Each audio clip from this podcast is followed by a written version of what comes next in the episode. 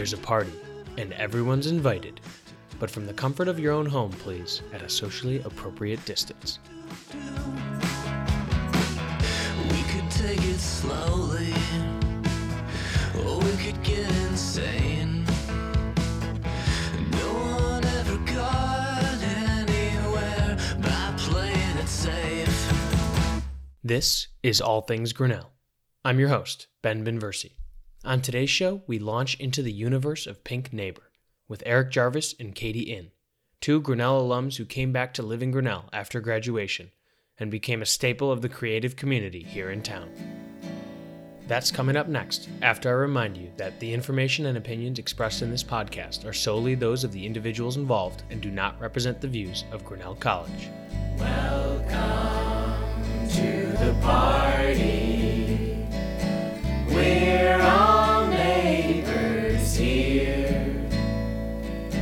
Let's put our minds together. Now off we go, my dears. Before we get into the interview, a word about the strange times in which we find ourselves. I refer, of course, to the coronavirus. Things have changed a lot here in Grinnell with most students leaving town and the impending transition to distance learning. The college's response has been swift, and it took a ton of volunteers, staff, faculty, and even other students pitching in to help students get home safely and move them out of the dorms. It was an incredibly difficult time for many students. The coming weeks and months will be difficult, here in Grinnell, but all over the world as well, as we adjust to the changes necessitated by coronavirus. From my vantage point here on the podcast, I'm trying to do my part to help people connect to Grinnell from wherever they are. The coronavirus has exposed many of the weaknesses in our education and healthcare systems, but it has also exposed our interconnectedness and presents a challenge to stay connected while remaining physically apart. And that's where I hope to come in.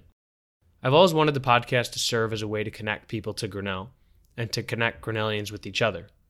So I'm thinking about new ways to make that happen and how the podcast can be of service in those efforts.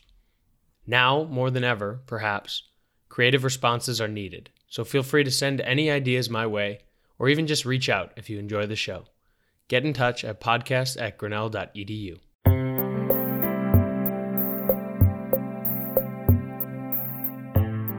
Eric Jarvis and Katie Yin form the main components of the band Pink Neighbor. They graduated from Grinnell in 2012 and 2013, respectively, and have found themselves drawn back to town since graduating. In addition to Pink Neighbor, they both also have solo projects and pursue other artistic endeavors. Eric is originally from Edmond, Oklahoma, and Katie is from Morton Grove, a suburb of Chicago. I studied sociology and I took a lot of music classes on the side. Eric says I took the fun music classes. Eric was a music major. Took the fun and not fun. And a lot of uh, writing classes too. Like many Grinnellians, they were both involved in a variety of student groups and activities. free sound was a big one. Con Brio, track and cross country my first two years. Asian and Asian American Association, neverland players. Mellon Mays Fellow, and i worked at Bob's underground. And Grinnell Singers. And that's where they met, in Grinnell Singers. They started playing together a little bit, and then Eric graduated in 2012, a year before Katie. i had applied for the music ninth semester fellowship. He didn't get it, but i had already signed a lease so i was just like i'll just do the same thing.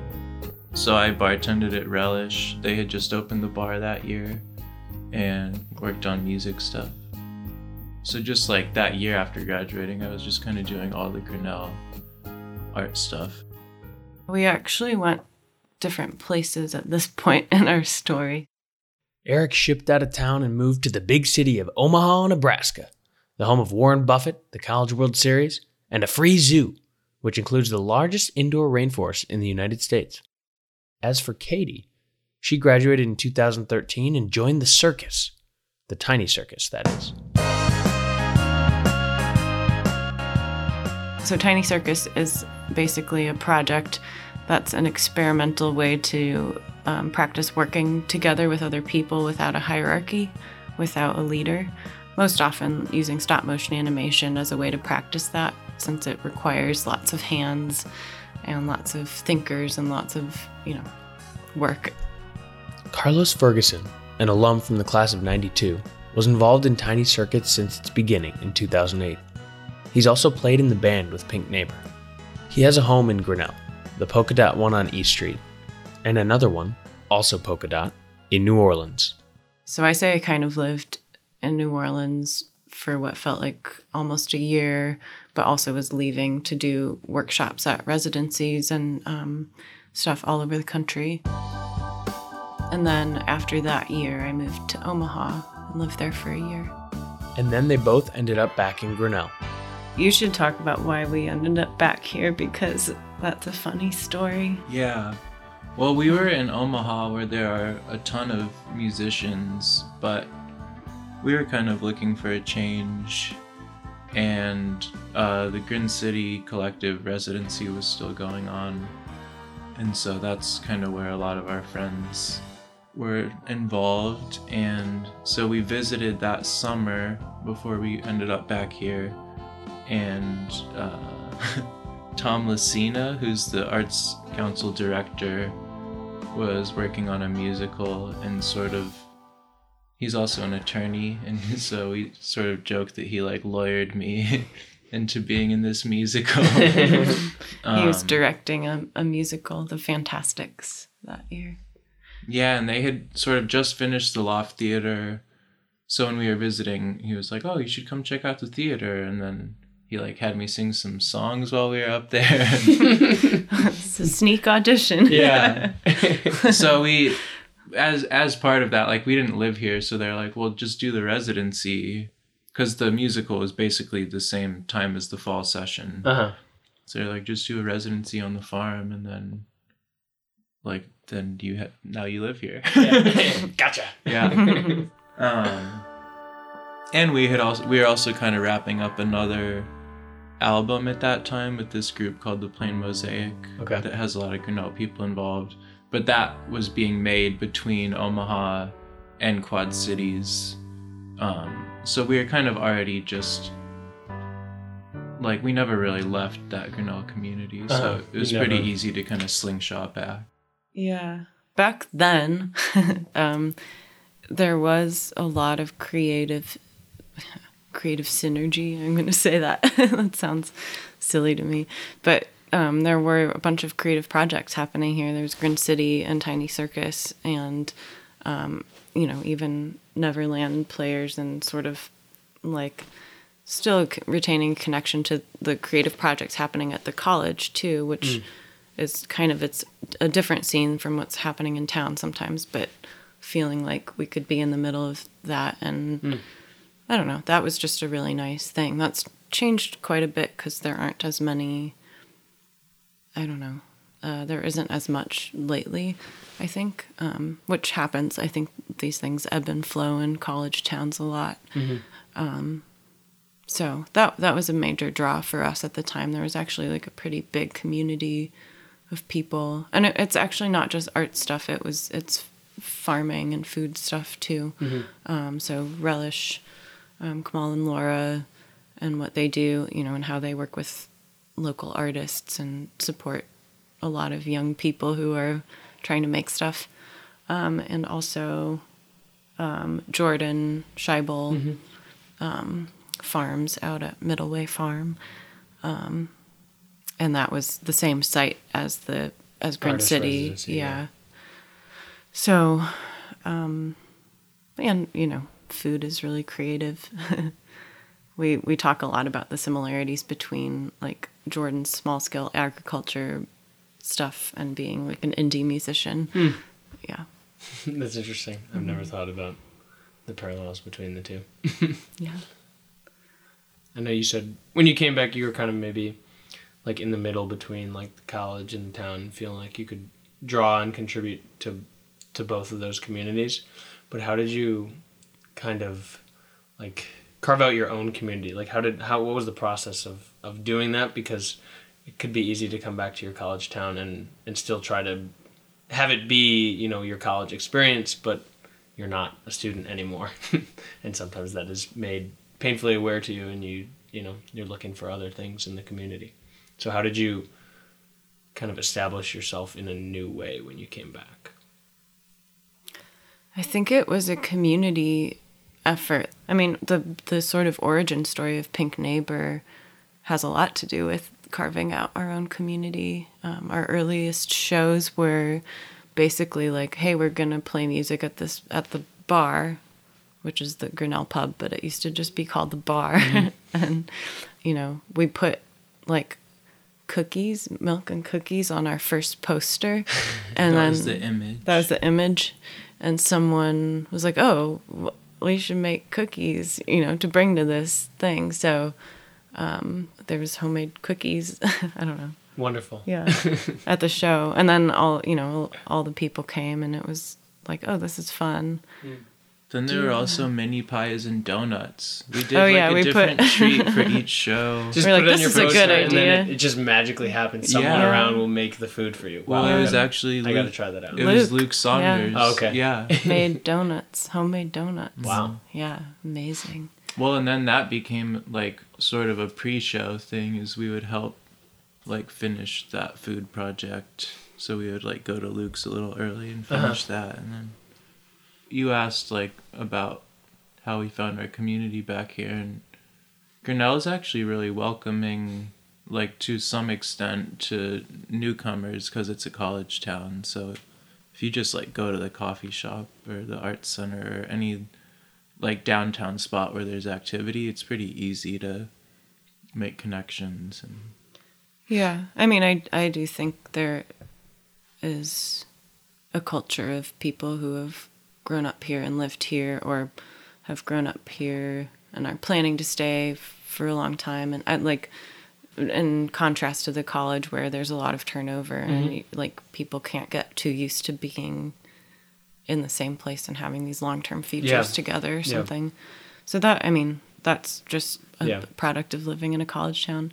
One thing that we really like is like having um, friendships and relationships with people of all ages in this town, which I think is, you know, one of the benefits of living in a small place that maybe, like, it is really nice to be around people who are in a similar place in with age or you know in their careers and stuff just to be able to talk about stuff Yeah.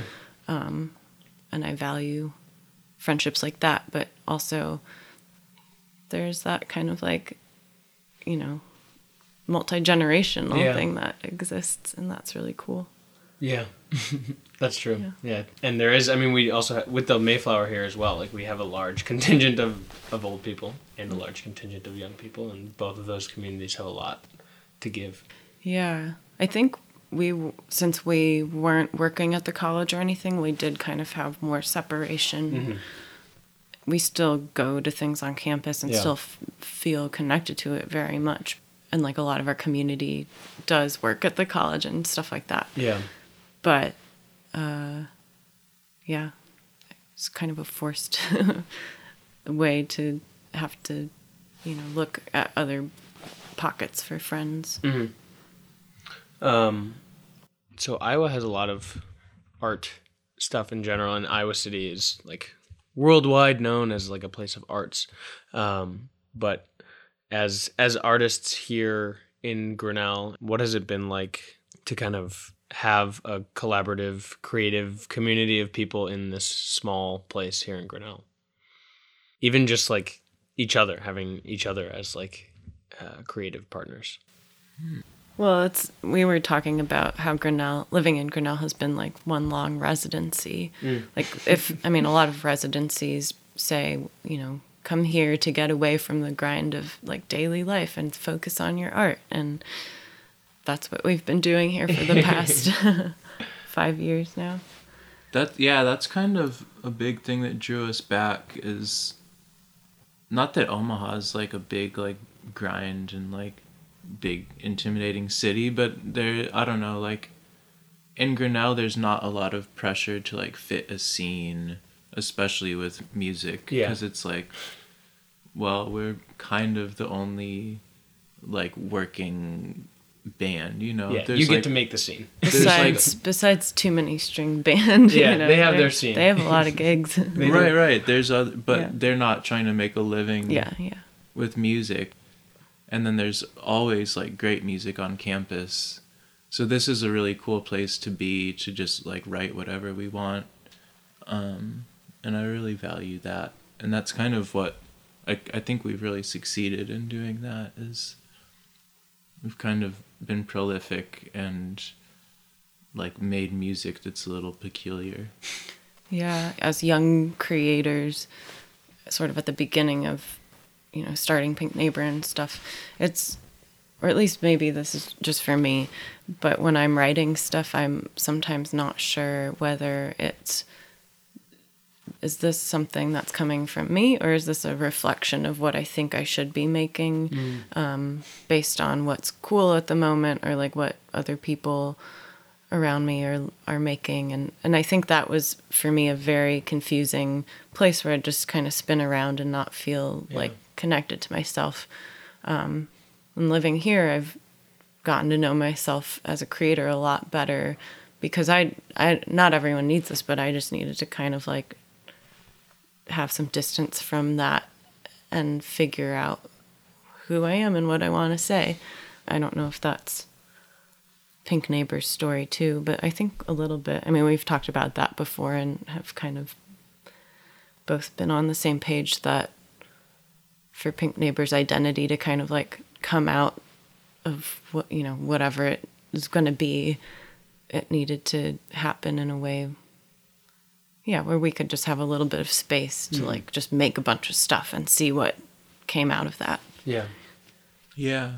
And then like all the non-musical influences in Grinnell are what really drives Pink Neighbor. Like we mm. were talking about those early shows and kind of our music and philosophy is designed to like create community. It's not designed to like be like a look at me rock show kind of Uh-huh. thing. We like definitely want to perform well and like make good art, but Yeah. it's also about creating a good experience for other people. Yeah, there's a lot of stuff to talk about there just because sometimes the aspects of like an indie music scene that are meant to kind of keep people out or be too cool, like that's not really Yeah. our thing. Um, yeah.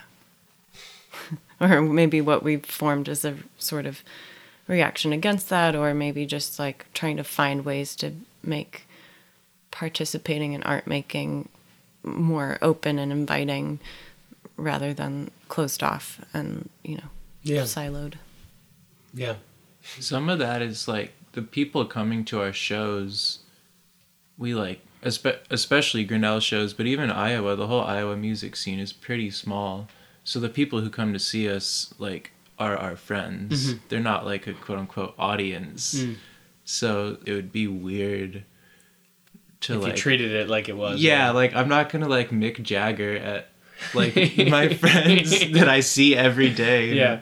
I mean, you like good performers can do that, but it's like it's a different kind of thing we're creating. Yeah.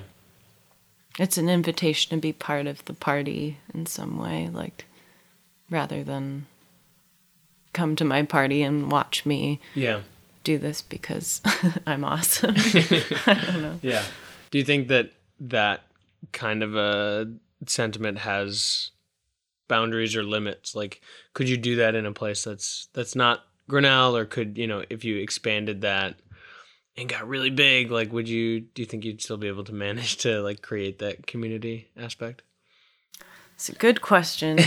We had a test. I mean, we did a, a two week tour when we put our album out, and all our route like we picked because we knew people in those places. Uh-huh. So we kind of can pull it off if it's helpful if you have like a few plants, you know.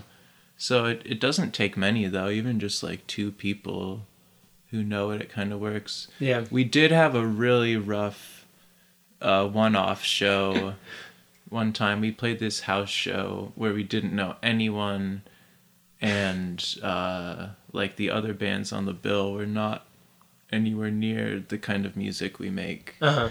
Yeah, they were And- noise. Which is fun. We are we listen to literally everything, Uh-huh.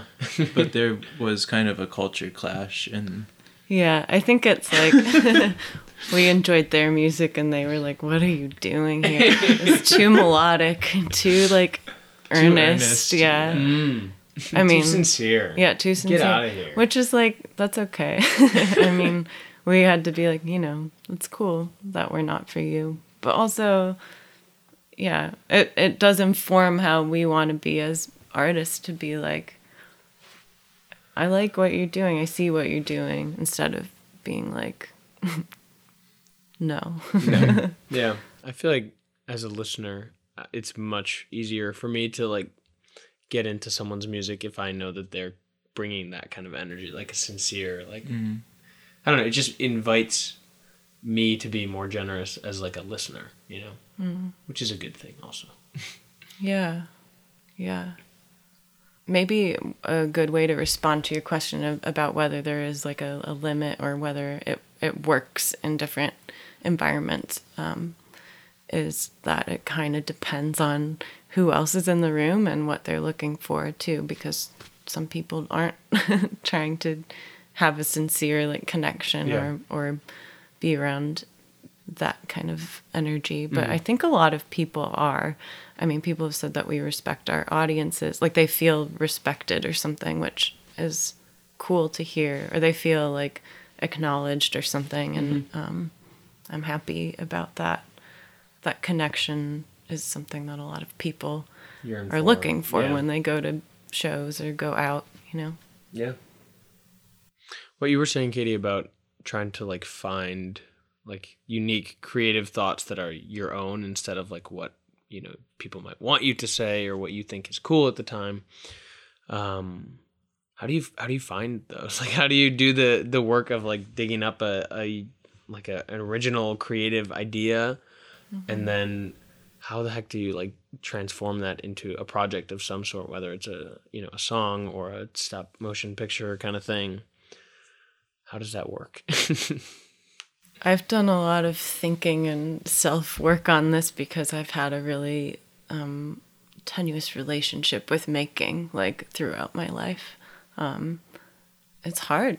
It's- um, there's a lot of stuff to weed out or like kind of cut through with that. Um, I I read a lot of like self helpy books, like The Artist's Way and stuff like that. Um, and I mean, I think like um, having fun people to collaborate with is an, another thing. Like it's not it's something that has to be done alone.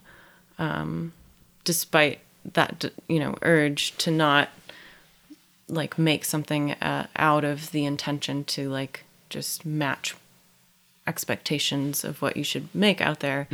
It's something different. It's like finding ways to like conjure up some cool magic with some other Yeah. people in the room. Um, Bring and that's best out of something, each other. Yeah. yeah, that's something that we've found a nice stride with. And, you know, I think part of that whole self helpy thing is like being okay with bringing in influences and like still being a reflection of other things. Like, I'm not like sitting here making genius stuff by myself or anything, but um, to also have like a healthier relationship with that instead of being like, this is cool, so I'm gonna put this out, but it's not really me, you know. Um, I'm finding what I like and sticking to that as like a way to focus on stuff and make stuff. yeah, which is really simple, but really difficult Yeah. Sounds to do. yeah. yeah. Yeah, it's a good summary. I mean, people people say that is like you make what you like to like input. Yeah. So like I think that's kind of one I mean that's kind of something Grinnell College is really good at is exposing you to a lot of different kinds of ideas and in the case of studying music, like a lot of music and especially within the student body, it's like Grinnell students are so interesting and coming from all over the world with these kind of different viewpoints. And so, like, we're in rural Iowa, but we're also in a kind of international community. Mm-hmm. And it's like we went to the college, and so we're taking that with us kind of everywhere. So for me, I just try to like listen to as much music as possible. Uh-huh. The internet is so cool. and- You're really good at that. Eric's really good at listening to as much music as possible. Yeah. yeah. it's really fun. So then, I don't know, but that's kind of what gets me going. Like if I'm having a rough time creatively, like I just listen to music and Yeah. I'm like, "Oh yeah, like I want to make something like that." Yeah. Um, what what like sticks out to you from your Grinnell experience as being like that you're like go back and draw from whether it's, uh, it's you know some intellectual idea or a, a group of friends or like a really meaningful experience. What's something that you feel like has stuck with you from Grinnell? I think the student led kind of vibe of everything.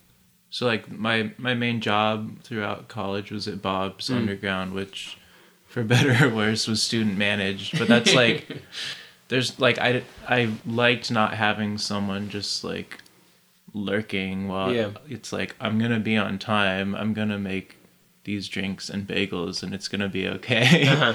and then it's like particularly with free sound, it's like here's how you set up a sound system and run a show and that idea that you don't really need permission is really Mm. kind of important in making art especially as an independent musician it's like we don't have a manager or a booking agent like we have to kind of urge ourselves to Yeah. just go and do it Yeah, that's a good point. I think that maybe entrepreneurial spirit is not one normally associated with like small liberal arts colleges just in terms of like like the businessy side of entrepreneurial ideas, but in terms of ideas and thinking and really like putting yourself out there, there's a lot of students that that do that. yeah and the idea of being self-directed i think Yeah, that's big. most of the people I still kind of hang out with were pretty like that was what drew them to Grinnell College, especially the people who are working in creative fields now. I agree with that. That's uh, that was a huge draw for me to come to Grinnell. Just the idea that I wouldn't be like as supervised or, or like treated like a, a child, you know. Um, I was really excited about that. I think one thing I still think about and value from that time was having a community of people that like we would just make stuff for no reason and like be really silly about it and that laid such a good groundwork for like feeling what it was like to be creative and like let that out um, in a safe environment. I mean sometimes it felt like there were higher stakes. Like i wouldn't have like shared poems because that's an area that i'm like not that confident in or something despite writing songs. But like i feel like we would have inside jokes and those would just turn into these like weird creative projects. And for some reason that doesn't I, i've talked about this with some friends that i that uh, like i still am friends with i'm still in touch with like we don't do that as much as adults or something and There needs to be an output on the end that's valuable. yeah, and the self consciousness about making stuff comes back or something. And so, anyway, I just like kind of think about that. And I try to access that spirit of making things when I can, when I remember to. Yeah. Yeah. Yeah. I like, I had, I keep finding relics of that, like little drawings and uh, Photoshop pictures and like weird things. What, Yeah, what were we doing? what were we doing for these four years? yeah but I, I get the sense that like people still do that like everyone just does that you know it's nice to have people around to do that with Yeah. How did you both meet originally, and then how did you decide to like form Pink Neighbor? who, who, who, who I normally gets to tell the story? we were like aware of each other for a long time because we played at open mics and stuff Uh-huh. at bob's and had mutual friends Yeah, we had a lot of mutual friends. And for one reason or another, my first year, I may have just not been aware of it, but I don't think the Bob's scene was as active. Mm. And then when Katie's class came in, there were like a ton of musicians, and there was a really healthy open mic scene. So that's where I first heard Katie play, like Radiohead and Yeah Yeah Yeahs and stuff at Bob's open mics. But then we like really met in singers. Okay. So that would have been my third year, Katie's second year. We started playing music together my senior year. So when Eric was around after he graduated, and we just played at Relish once in a while. Mostly played covers, and we like worked on writing a little bit. One of our songs that we still play to this day was like our first song that we wrote together in 2013 Yeah. Yeah so then we just kind of like kept collaborating on and off after that because we lived in different places for a while and then when we came back and lived here and we're like playing those shows with the food posters um, that's when you know we started writing a little more i think Yeah, we wrote two weird, oh yeah real weird songs, um, like right before we left Omaha. Mhm.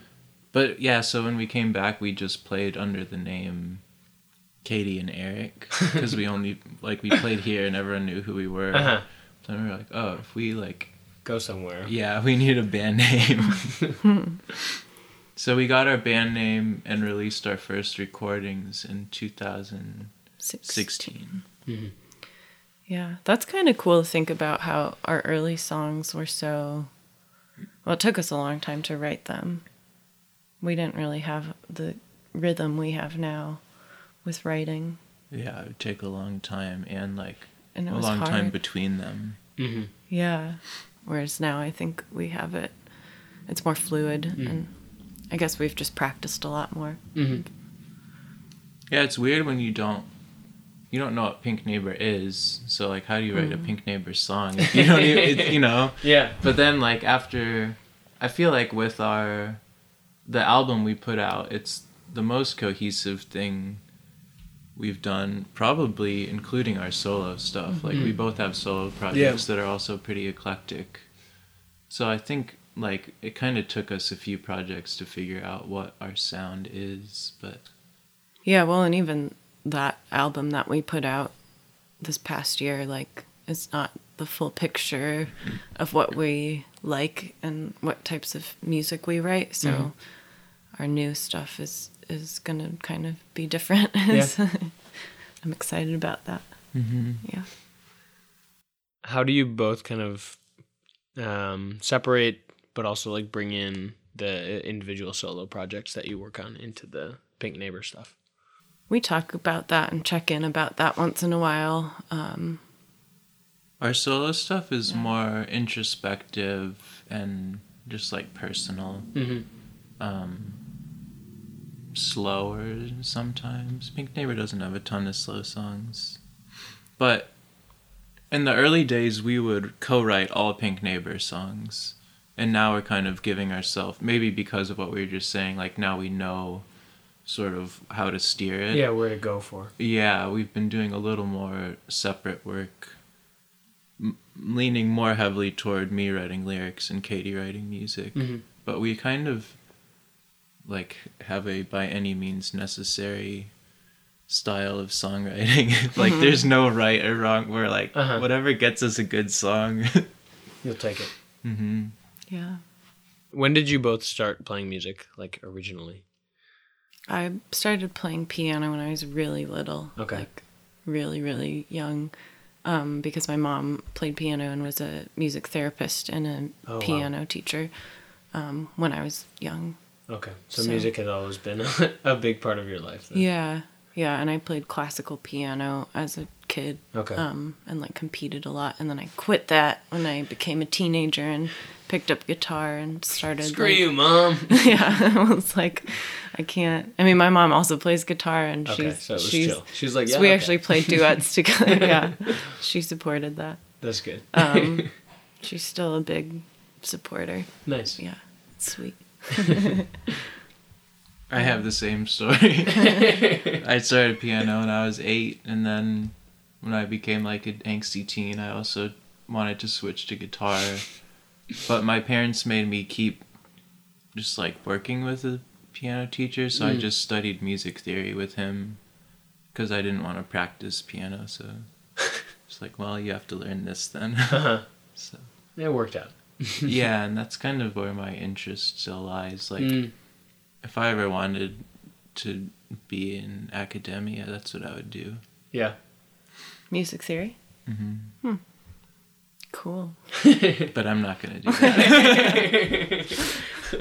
Um, so what? Obviously, music has been a, a big part of both of your lives for a long time and continues to be. Can you put into words like what it has meant to you as like a as a human being, just like having that outlet of creative expression and what it has allowed you to kind of learn about yourself and maybe other people. Oh, it's such a beautiful thing in so many ways, and it's like also so scary. it's not the um I don't know. It's not like predictable and it's confusing to figure out how it fits in like a long-term plan for like survival and for you know making a living and for mm-hmm. having health care and i have to like acknowledge that because that's actually what's on my mind like a lot of the time every day. Yeah. but i don't think that's a, a bad thing because whenever i've been in more stable situations where i'm like i have it figured out i haven't been happy with that or something. Mm-hmm. You know if i can see the path forward and it's like doing one job every day i know that's not for me that's not my plan because i kind of really like doing the creative thing. Yeah. Um, anyway yeah i also think it you know for what it means to to me it's like i've gotten to know myself a lot better and i've worked through a lot of stuff. And so it's almost like a spiritual thing to me to have a creative process and to have a craft that i can work on and um i don't know it means a lot Yeah. yeah yeah, I feel that. I think music's super spiritual, and like some of the stuff that we, I don't know, like we get very moved by like Beethoven and I like those moments where music just makes you laugh or cry or something like super human and kind of untamed. I also like how music can just really drive culture, like as much as politics, sometimes more so. Um, and I think a lot of the songwriters I look up to are people who kind of tried to do that, like push the boundaries, um, like for the people. You know? Yeah. I, I think we've often told this. I don't know. The a good way to summarize it is like w- music creating things allows you to like imagine, you know, allows you to like imagine the future and put stuff into the world that is some like manifestation of that Yeah. vision. And so if you're imagining a future that, you know, takes into account whatever variables that you think are important and like necessary to like living more equitably and like just Yeah. lives in the world with each other and other humans like can be a, such a powerful thing and an important thing to do um, one of the wonderful things about being a sociology major at grinnell college was like learning about systems and structures and learning how to critique them and break them down and like understand them but it can be really depressing Mhm. um, because you feel helpless and you're like wait like i can't do anything to move this gigantic system in a direction that would benefit more people um, so creating things has been kind of a, a way to like feel like you can do something Yeah. i mean uh, and a lot of people go and do that in other ways that aren't necessarily art and music like they work jobs at really important organizations Yeah. and like and organize people and do Mhm. Fantastic things but i don't know this is kind of like what we are doing i think takes into account like all of that stuff and also you know developing the process and making um, making stuff. Yeah, yeah, you're honing your skills in the way that you feel like you can contribute to to that world. Mhm. And I do like the idea of kind of musically like putting out the vision of what you want the world to be. I was thinking recently I was talking with um, an artist who was visiting here at Grinnell. When I look around, creativity is like noticeably lacking throughout the world um, because of you know what you were talking about as adults we kind of like push away and, and are maybe trained to not be vulnerable and not be weird and you know not have the time or space to be creative and i was talking about i think in my life right now i've i've pictured creativity as just like a wholly positive force. Like anywhere we can get more creativity like just just bring it on. Like more is better. But i was also he alerted me to the fact that there's a lot of creative people that don't use their creativity for the best reasons you know? Like there's a lot of creative people you know doing things for marketers or like ad campaigns that are not maybe good for society or many people might think they're not good.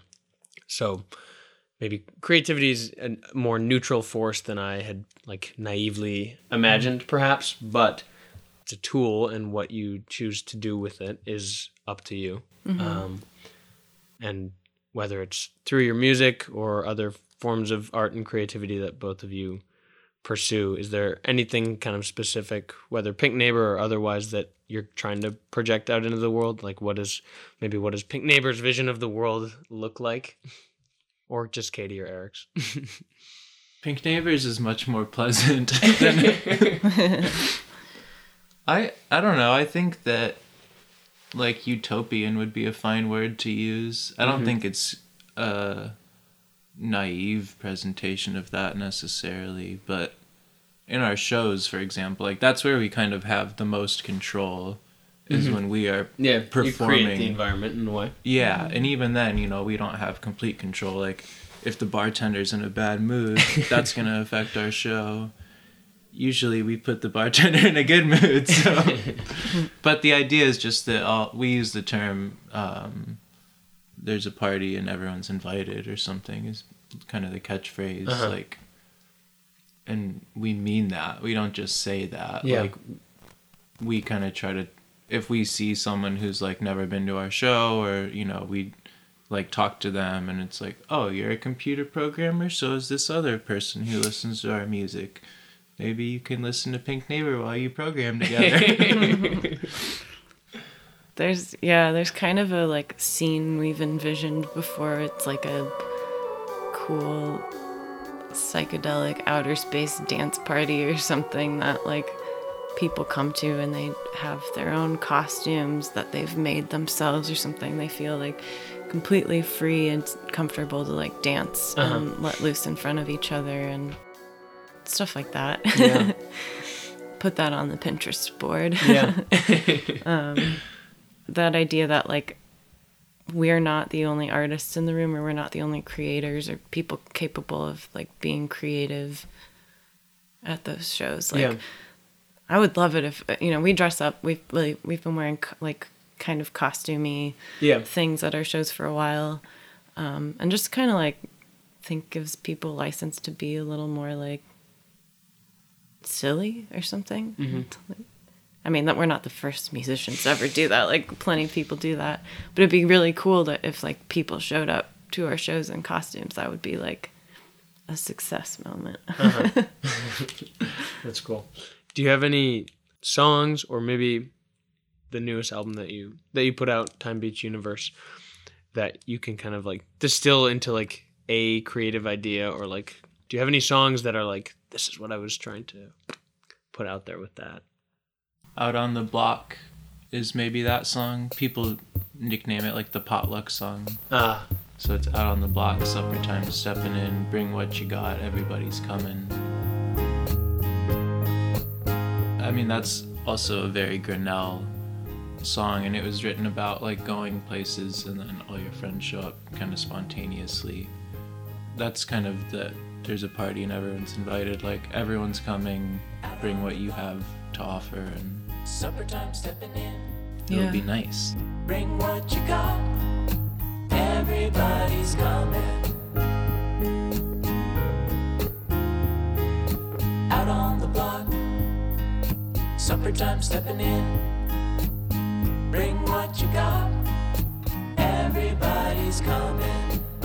That's like informed a lot by like Tiny Circus and Neverland and um, Grin City. Like we used to actually have potlucks that Tiny Circus and Grin City would kind of like collaborate on, and um, yeah, We also start the album and all our shows with a welcome song. Yeah. Um, that was actually written to make us more comfortable before we like got into our set. It's somewhat of a throwaway song in that like it's just acoustic guitar Yeah. and unison vocals, but it made a huge difference for us and the audience to like get Ease clued in, in. yeah. Yeah. Um, and I think I like that we put it on the album, and it's like here's what you're gonna hear. Yeah. And then something we noticed recently with our album is there aren't any gender specific pronouns Hmm. on it, which is not necessarily easy to do. Yeah. Like it is if you're just a little deliberate with your writing, which is how it happened with us, but it's not like super common for that form of music, Yeah. which is cool and I think it kind of adds a timelessness to it. Not like the timeless going to like 60s and 70s is obvious, but Yeah.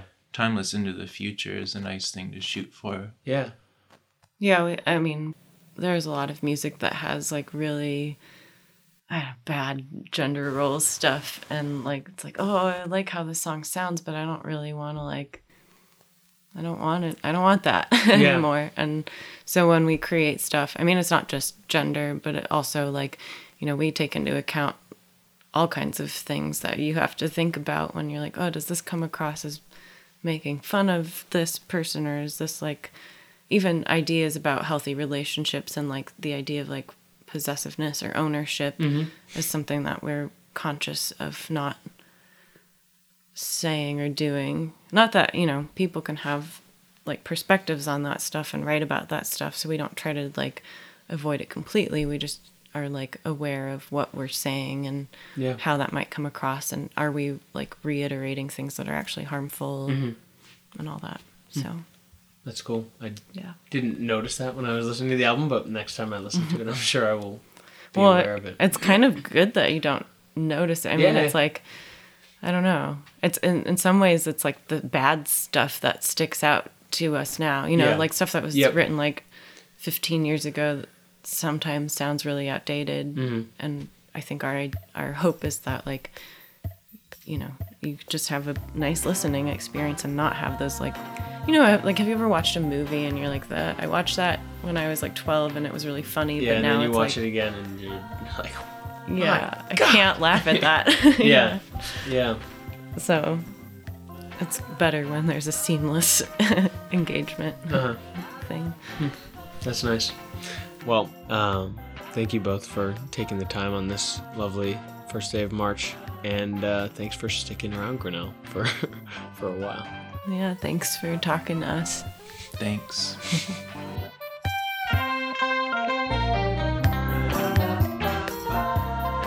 That was Katie Yin and Eric Jarvis. They released their album, Time Beach Universe, last year, and it's pretty snazzy. Makes for good listening, all the more so now that we're cooped up in our homes, so make sure to give that a listen. You've been hearing their music throughout the episode as well. I've got links to their music, some music videos, and their other creative work, including their solo projects, on the episode webpage. Definitely look them up and follow them on Facebook, Twitter, and Instagram. Last week, they live streamed a concert from their living room and raised money for the Mid Iowa Community Action, and I'm sure they'll be doing some more in the foreseeable future. Also, check out Eric's new solo album, Daydream Moon, which he released on Bandcamp last week. Katie and Eric have found a strong community here in Grinnell since they were students, and they've also contributed to the artistic community here in so many ways, and their neighbors appreciate that. I reached out to a few of them to hear about their connection with Pink Neighbor. So I'm John Edwards. I've been working at Grinnell College since 2007. I do the international admissions, but I'm also a longtime drummer and have a home recording studio in my attic across the street from Norris Hall. I first met Katie actually uh, during what would have been her first year at Grinnell. I was sitting in with the student band uh, for a show at Loose Hall um, in the lounge, um, and Katie and her friend were the openers. Um, it was packed that night, and she was doing some quieter vocal and acoustic guitar type stuff. Uh, everyone there was in awe of her voice. Um, I do remember a couple of times at the end of a song where you know the, you could hear a pin drop before people just erupted uh, in applause. So, um, still one of my favorite all-time voices, and I've, I've been a fan of hers ever since.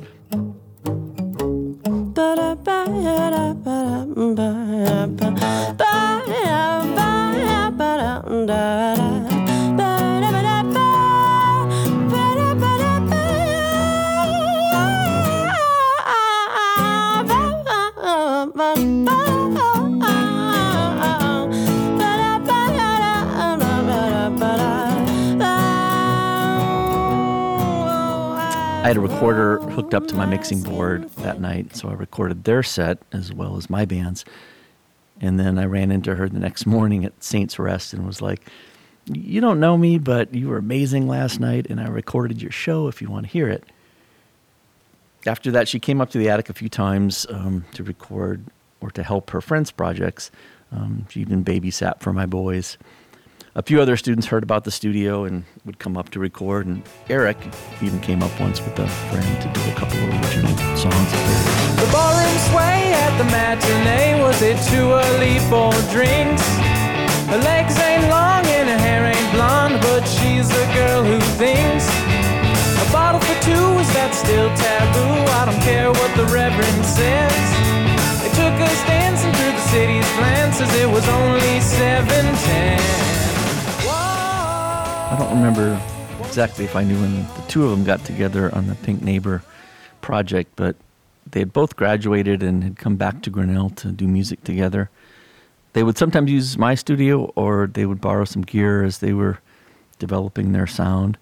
Um, they would play shows in town, and sometimes I'd sit in if they needed a drummer, which was always fun. They're pretty instrumental, I think, in getting a live music scene happening here. Um, and they were also doing some cool things with the local art center to promote creativity in a broader sense. Uh, they did move away to Omaha for a bit, which was a good artistic move at the time, I'm sure. But we were glad when they came back to make more records and play shows, um, put on shows for other artists. They teach music uh, and make other important contributions to our Grinnell neighborhood. Um, so we're pretty lucky to have them.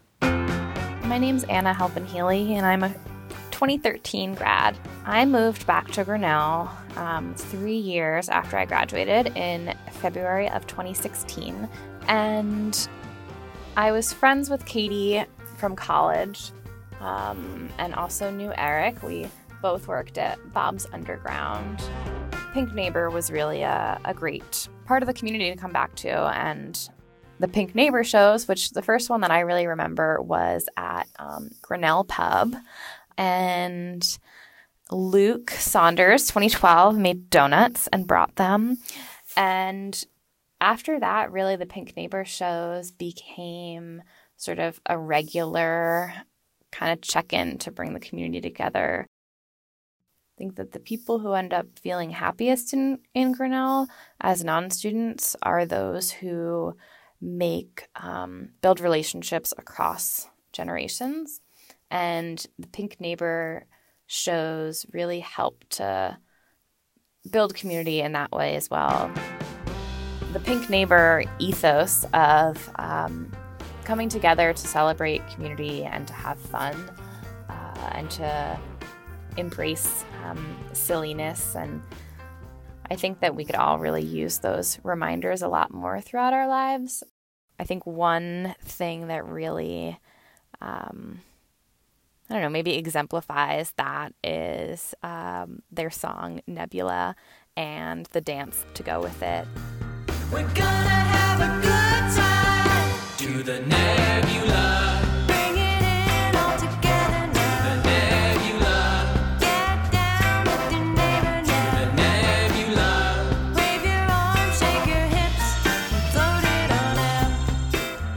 I hope that there's a video online somewhere of of us doing the the dance. So those of you who haven't seen it can see what it's all about. But it's really a dance that's fun and it's all about who you're doing it with and just getting people up there together.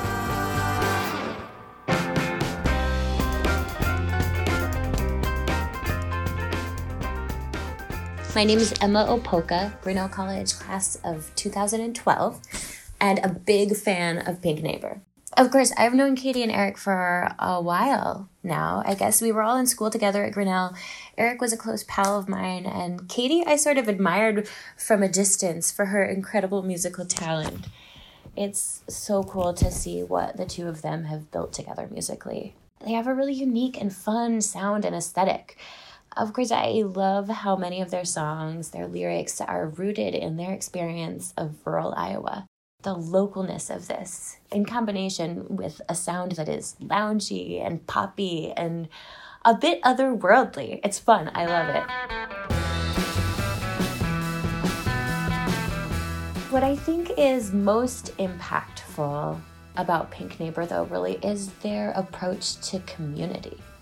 You know, I think as musicians that have chosen to base themselves in this small town, there are a lot of ways they really need to rely on the support of this community to sustain themselves. But what I see come through really strongly is actually their desire and drive to use their music to support and enhance the local community. They'll have local community members that sing and play with them, whether they're recording or performing live. Um, there's just so many ways that they're actively inviting us into the performance and, and trying to create this really inclusive space of sharing creatively. It's, it's a really beautiful thing to see. Jordan Scheibel is another young alum who stuck around town and got the Grinnell bug. He has a small farm in town, and that's how he connected with his pink neighbors. So I didn't really know Katie and Eric in college. I mean, I knew of them, but I got to know Eric a little bit after college when he was bartending at Relish. And I remember talking to him at Relish one night, and he said he was leaving and moving to Omaha, but that he was going to come back. And I remember thinking to myself, yeah, right, okay, you're going to come back. Because I felt like that was something that people would say, but they really had no intention of coming back to Grinnell. And then, sure enough, uh, a few years later, in 2015, him and Katie came back uh, to Grinnell to do the Grin City Collective Artist Residency, and they worked on the farm with me, and we sort of like immediately started to um, fall in together. Words are never enough anyway when you got something to say. Words are never enough anyway when you got something to say. You know, as Katie and Eric launched Pink Neighbor, it, it felt to me a lot like the way I felt when I started Middleway Farm, which was Middleway Farm was just an idea I had. At the time, I was just a, an employee at Grinnell Heritage Farm, and I had this idea that I wanted to start a farm, and it felt kind of rash and stupid, and I was a little bit embarrassed about it. Like, where did I get the idea that I could just start a farm or I could just start something? Because it really felt like I was just telling people I was starting a farm, and that was it. There was no real substance behind it. Um, so it all felt very like fragile and vulnerable. And over time, that it solidified into something real that, you know, I actually had seasons of experience behind me. I actually had produced vegetables for customers where they had made a commitment to me and I had followed through. So that feeling faded. Uh, but I really remember that uh, about, you know, my lack of confidence. And it's not that I saw that same lack of confidence in Katie and Eric, but I thought that I saw the same thing when they started Pink Neighbor. It was like just this idea that they had and they just like scheduled a, uh, a show at the bar and they had their first show there. I went to their first show and you know there was like four or five people at the bar or just the regulars who probably didn't even know that there was a, a show going on. And then it was it was me and joe and laurel and molly rideout and the other luke saunders the other people associated with grin city and then uh, a bunch of um, what i would call like the sort of older arts professor set in grinnell who kind of knew Eric because he was in the musical at the time. So like Sig Barber and, and Tom and Alicia and the Hunters. And so they were all there and, and we were there and we were just kind of like cheering them on because we, you know, we love them and we, we like their music, but it was like we were like helping them create something. Um, and so to see over time them actually like build a fan base both within Grinnell and then outside of Grinnell and like get to play 8035 and have gigs in Iowa City and Des Moines and release albums and and uh, record albums and like start to get some traction um, in the Iowa music scene, like being played on Iowa Public Radio. I just I have a very very warm sense of pride about that because I felt like I was there at the beginning and I believed in them in the beginning when maybe they were even having a hard time believing in themselves. But something that's always impressed me about Katie and Eric is that I felt like, unlike me, they kind of they really owned their idea from the start and they really had a, a clear vision of what they wanted to do and they always seemed to believe in it whereas i felt like i've really had to i've really vacillated about my own vision and what i'm doing with the farm and it's taken me a really long time to actually like build up enough momentum to, to really feel like i'm going somewhere. And i think with katie and eric i always felt like they had this really strong creative direction. They always had this really strong skill base and they just kept getting better and better and better over the years we've had a lot of conversations about the similarities between you know small scale organic agriculture and like small scale independent music. And there's a lot of overlap. Like i mentioned this you know starting out kind of building confidence building a fan base the same sort of issues with managing a small business entrepreneurship how you relate what you're doing to like the broader economy or capitalism. Like are you trying to get big or are you just trying to create like a, a reasonable livelihood for yourself and is it possible to kind of shoot that middle gap between you know struggling and not making any money and you know quote unquote selling out and trying to make it big? And i think we, we've had that conversation a lot. I think there's a lot of overlap in like the kind of people who appreciate the food that i grow and the people who appreciate their music. Um, it's like see- seeking out like a locally produced product. And you know how my food that i grow comes out of you know the land the soil here um, my understanding of my farm comes out of the, the farm history and the, the, the place that's here. And I feel like their music has also been informed in that way. It comes out of being here in this place, and you can hear that in their lyrics. So, yeah, it feels like you know running a small scale farm in 2020 and trying to be an independent musician in 2020 are you know somewhat somewhat parallel livelihoods Music for today's show comes from Brett Newski and Pink Neighbor. If you'd like to contact the show, email us at podcast at grinnell.edu or check out our website, grinnell.edu slash podcast. Make sure you subscribe to the show and pass it along to a friend. Thanks for listening. I'm your host, Ben Binversie. Stay neighborly, Grinnellians. Meet me somewhere, somewhere soon. Somewhere. I wanna see